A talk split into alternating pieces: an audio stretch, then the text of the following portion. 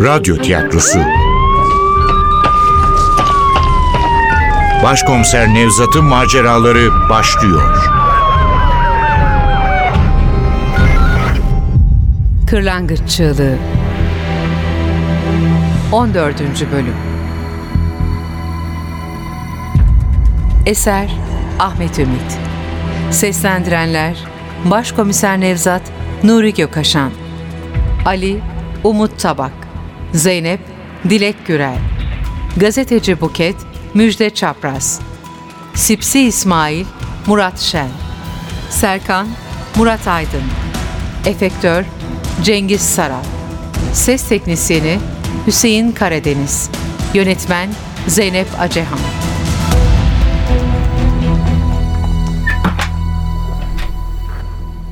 Araf zambak kokuyordu.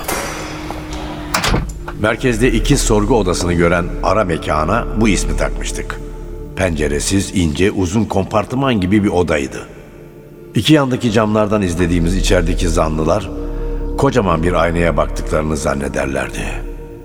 Elbette yolu buraya sıkça düşenler o aynanın arkasında her mimiklerini, her hareketlerini izleyen polislerin olduğunu çok iyi bilirlerdi. İşte bu iki aynanın arasındaydı Araf. Emniyetin kadim personeli Yeter Hanım bu sabah silmiş olmalıydı zambak kokulu temizleyiciyle. Yeter'in takıntısı da buydu işte, zambak kokusu. Odalarımız, masalarımız, pencereler, hatta tuvaletler mis gibi zambak kokuyordu. Hepsi iyiydi de gerektiğinde bağırıp çağırdığımız hatta kendimizi kaybedip zanlıya bir tokat aşk ettiğimiz sorgu odalarında bu güzel koku biraz tuhaf kaçıyordu. Birkaç kez üstü kapalı olarak Yeter Hanım ikaz edilmişse bile bir türlü bu takıntısından vazgeçmemişti. İşinde o kadar başarılı, daha önemlisi hepimizden daha kıdemli olduğu için kimse cesaret edip uzaklaştıramıyordu da kadını. O enfes zambak kokuları arasında sorgulayacaktık zanlılarımızı. Sipsi İsmail'i soldaki odaya almıştık. Serkan'ı sağdakine, ikinci zanlı Arda'yı tophanede kaldığı evde bulamamıştık. Ekipler alarmdaydı. Çok sürmez onu da bulup getirirlerdi merkeze. Çünkü ne Sipsi'nin ne de adamlarının ortadan kaybolmak gibi bir niyetleri vardı. O kadar kendilerinden eminlerdi ki Sipsi'yi yazıhane olarak kullandığı Şirin Evler'in girişindeki ota galerisinde mükellef bir kahvaltı yaparken bulmuştuk. Serkan'ı ise Bahçeşehir'de kiraladığı dairesinde horul horul uyurken basmıştık. Elbette sürpriz olmamıştı Sipsi için gelişimiz. Yine de şaşırmış gibi yapmıştı. Ne o başkomiserim? Akif'in cinayetini bize mi yıkmaya karar verdiniz? Lüzum yok İsmail. Azmettirdiğin kanlı bir cinayet varken başkasını niye yıkalım üzerine? Neymiş o cinayet? Bilmezlikten gelme oğlum. Sonunda öldürttün Hicabi'yi. Hem de ne öldürtme. Ölmüş mü? ne yalan söyleyeyim hiç üzülmedim. Bir pislik eksilmiş dünyadan. Ama benim bu işle alakam yok. İyi o zaman gel gidelim de anlat nasıl öldürmediğini. Hiç değilse şu çayımı bitirseydim. Siz de bir acı kahvemi içerdiniz. Sipsi ile Serkan'ı gözaltına alırken Ali'yi çağırmamıştım. Bilhassa yapmıştım bunu. Ama bu ikisini paketledikten sonra yardımcımı aramış, acele merkeze gelmesini söylemiştim. Muhtemelen görevden alınmayı bekliyordu. Belki de sorguya çekileceğini.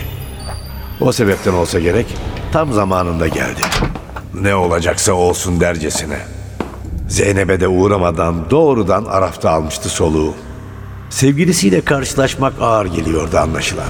Omuzları çökmüştü, gözlerinin altında mor halkalar belirmişti. O da bizim gibi geceyi uykusuz geçirmiş olmalıydı. Belki de çağırmam onu rahatsız etmişti. Ama bundan kaçamayacağını biliyordu ve gerçekle yüzleşmekten korkmayacak kadar cesurdu. Belki de sadece Zeynep'i görmeye hazır değildi. Cesareti bu kadarına yetmiyordu. Ama karşılaşacaktı. Başından beri tuhaf olayın içindeki o vefakar kızı bunun dışında tutamazdım. Zeynep'i de çağırdım. Kriminal Holmes Araf'a gelmeden önce İkiz sorgu odasındaki ince uzun masalarda sakince sorgulanmayı bekleyen iki zanlıyı gösterdim. Sipsi ile Serkan'ı sorgulayacağız. Hicabi İnce'nin katil zanlıları olarak. Tanık var mı? Nasıl anladınız zanlı olduklarını? Kameraya yakalanmışlar. Sipsi değil. Dün kavga ettiğin şu iki adam. Ben de varım o iki kamerada. Ha, sen de varsın. Ne cinayet mahalline niye gittin diye sordum. Ne de 29 dakika ne yaptın orada diye sıkıştırdım. Tavrımı yadırgamıştı Ali. Ama ketumluğunu koruyarak konunun kapağını kaldırmadı. Fakat odaya giren Zeynep kendini tutamadı. Bütün akşam seni aradım. Telefonunu neden açmadın? Şarjım bitmiş. Doldursaydın o zaman. Seni merak edeceğimi düşünmedin mi? Yani ne bileyim unutmuşum. Keşke kalkıp gelseydin evdeydim bütün gece. Daha eğlenceli işlerim vardı. Mobeselerde katil arıyordum. Bir arkadaşımı kurtarmak için. Tavsiye ederim. Çok eğlenceli oluyor. Ah, Hadi beni geçtim.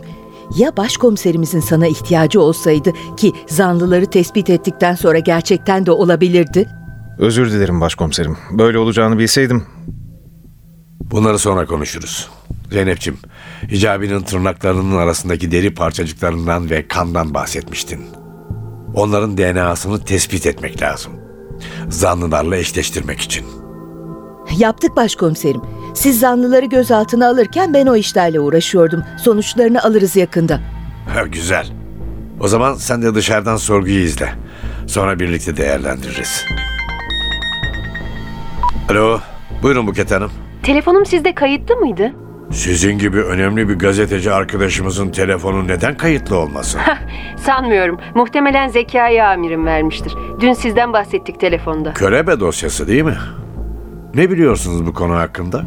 Onu da konuşmak isterim ama başka bir konu için aramıştım sizi. Aslında biraz tatsız bir konu. Yardımcınız hakkında. Komiser Ali Gürmen. Sizinle çalışıyor değil mi? Ne olmuş ona? Dün akşam Zeytinburnu'nda işlenen bir cinayete bulaşmış diyorlar. Şüpheli bir halde cinayet mahallinde bulunmuş. Saatlerce maktulün başında beklemiş diyorlar. Delilleri karartmış olabileceğini söylüyorlar. Ya kim uyduruyor bunları? Ne yazık ki bunu söyleyemem. Ama yazmadan önce size sormak istedim. Siz dürüst bir insansınız, yalan söylemezsiniz. Ben de yanlış haber yapmak istemem.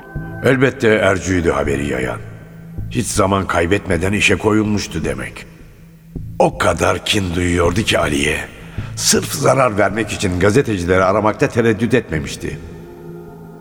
Anlaşılan yukarılarda birileri destekliyordu onu. Teşkilat içinde operasyon yapacaklardı demek. Operasyon bile değil. Belden aşağı vuracaklardı. Kan beynime sıçradı ama kendimi tuttum. Buket'e sinirlenmenin kimseye yararı olmazdı. Yanlış Buket Hanım yanlış. Size yalan söylemişler. Ama isterseniz konuyu yüz yüze konuşalım. Saat 16'da Taksim'de buluşalım mı? Çok memnun olurum. Hem şu körebe davasını da konuşuruz. Benim de size anlatacaklarım var. Şahane olur. O zaman görüşmek üzere. Hoşça kalın. Hadi arkadaşlar. Gidip şu herifleri itiraf ettirelim. Zeynep, gözünü ayırma üzerlerinden. Senin gözlemlerin bizim için çok önemli. Sorgu odasını zambak kokusu basmıştı. İnce uzun masada oturan Serkan'ın bunu fark etmesi zordu. Ama kapıdan içeri girdiğimi görünce bandajlı burnunun gerisindeki kanlanmış yeşil gözleriyle beni izlemeye başladı. Korku yoktu yüzünde. Telaşlanmadan, ürkmeden öylece bakıyordu. Hatta şişmiş dudaklarını yayarak rahatça gülümseyecekti ki bir adım geriden gelen bizim deli bozuğu gördü. Gülümsemesi dudaklarında dondu. Gözlerine bir endişe geldi, oturdu. Ali'nin dikkatinden de kaçmamıştı Serkan'ın korkusu. Ne haber Serkan? Bak bandaj ne güzel yakışmış. Arada gel sevabına süsleyeyim seni. Yüzüne nur gelsin. Çok şakacısınız komiserim. Ne şakası? Karşında devletin komiseri var. Kendine gel. İskemleyi çekip Serkan'ın karşısına oturdum. Ali ise zanlının arkasına geçti. Bu durum Serkan'ı tedirgin etmeye yetti. Güya bana bakıyordu ama her an yardımcımdan bir darbe gelecekmiş gibi diken üzerinde oturuyordu. Elimdeki dosyayı masanın üzerine koyup güya okuyormuş gibi birkaç sayfasını karıştırdıktan sonra başımı kaldırdım. Bu ilk cinayetin mi Serkan? Ne? Ne cinayeti? Ben kimseyi öldürmedim. Bir yanlışınız var başkomiserim. Bak şu fotoğrafa. Bu adamı öldürmedin mi oğlum? Yo yo ben öldürmedim. Ne onu ne de bir başkasını öldürdüm. Yani bu zavallı adamı bu hale sen getirmedin mi çocuk? Hayır hayır ben yapmadım. Niye öldüreyim ki Allah'ın adamını? Allah'ın adamıymış. Allah'ın adamını dün öğle vakti Allah'ın evinde öldürecektiniz. Bir de inkar ediyor. Ne vuruyorsun be? Avukatımı istiyorum.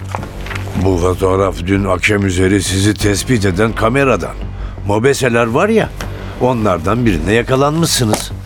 Bak Arda ile birlikte maktulün bahçesine giriyorsunuz. Daha güneş batmamış. Alt köşede içeri giriş saatiniz yazıyor. Gördün mü oğlum? Bak bu da evden çıkış anınızın fotoğrafı. Tam tamına 37 dakika sonra. 37 dakika içeride kalmışsınız. Ne yaptınız lan? 37 dakika içeride.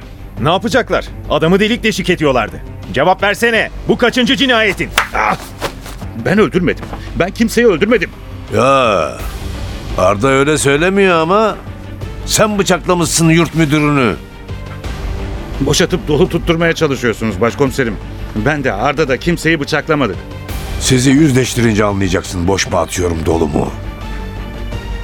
Sen bıçaklamışsın oğlum Hicabi'yi. Hem de defalarca.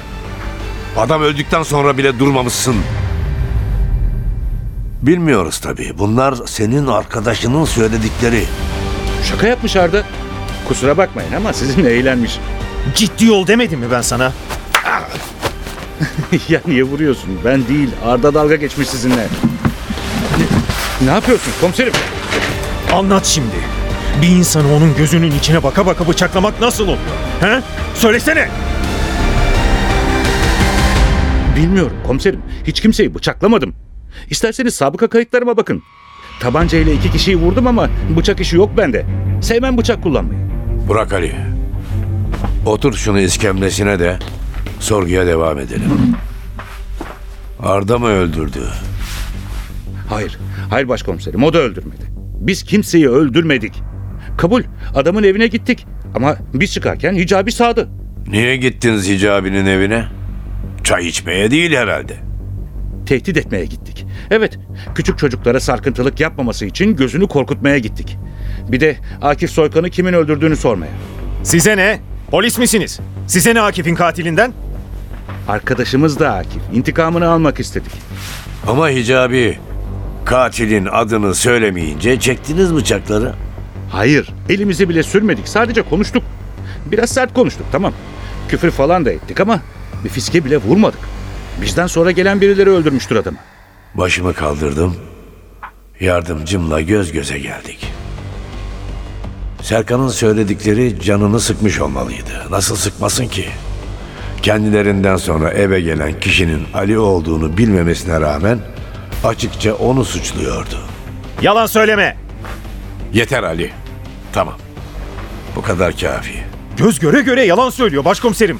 Adamı delik deşik etmişler. Şimdi de karşımıza geçmiş masum oynuyor. Gömleğinin kolunu sıyır. Kollarını görmek istiyorum. Uzat masaya. Çevir kollarını. Hayır, hiç yara bere izi yoktu.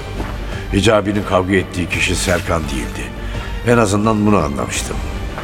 Bir kez daha yardımcıma çevirdim gözlerimi. Hevesini yitirmiş gibiydi. Öylece dikiliyordu zanlının arkasında. Kim yolladı sizi Hicabi'nin evine? İsmail abiniz mi? Yok, İsmail abi yollamadı. Ne ilgisi var? Akif bizim de arkadaşımızdı. Kendimiz gittik. Dediğim gibi katilini öğrenmeye İsmail abi konudan haberdar değil. Uyduruyor başkomiserim görmüyor musunuz? Her açtığında yalan dökülüyor ağzından. Lan! Tamam Ali, tamam. Anlarız birazdan. Ama önce sen bir sakin ol ya.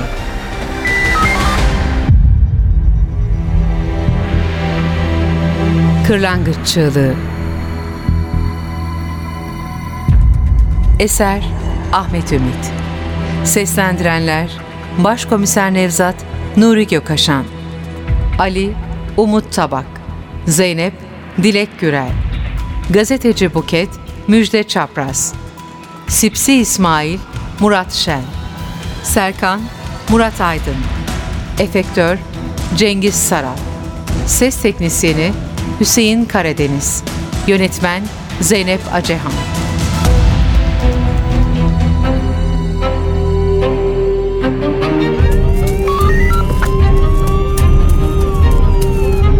Radyo tiyatrosu Başkomiser Nevzat'ın maceraları Başkomiser Nevzat'ın maceraları her cumartesi 11.15'te NTV Radyo'da.